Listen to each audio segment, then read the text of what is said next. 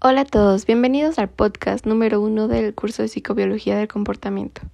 Cada semana podrán escuchar un podcast donde se hablará más sobre alguno de los temas de la semana. Esta semana los temas fueron herencia y genética y también el sistema nervioso.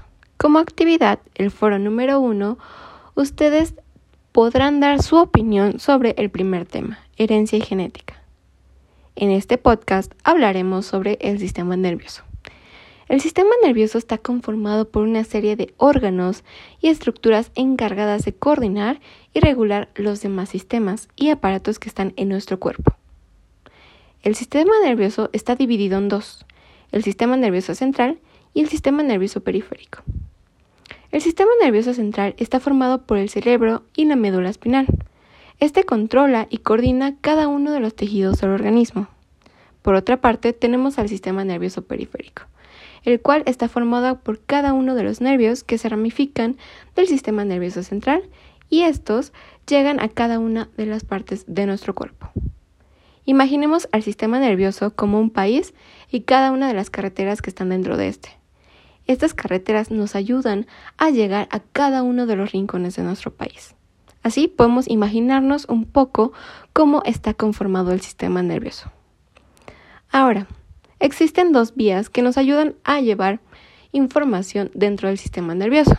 Las vías motoras, que llevan información del sistema nervioso central hacia el resto del cuerpo, y las vías sensitivas, que nos ayudan a llevar información desde cada uno de los órganos de los sentidos hacia la corteza cerebral. Por último, hablaremos sobre el sistema nervioso autónomo, en el cual sus neuronas motoras están encargadas de regular los movimientos musculares involuntarios, como el latido cardíaco, el surtir sangre oxigenada a todo nuestro cuerpo y el control de nuestro hígado, entre otros.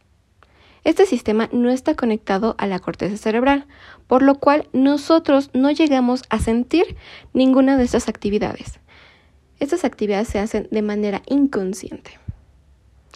Entonces, como conclusión, podemos decir que el sistema nervioso nos ayuda a registrar cada una de las condiciones que tenemos de manera interna y externa en nuestro cuerpo y cómo reaccionar a ellas.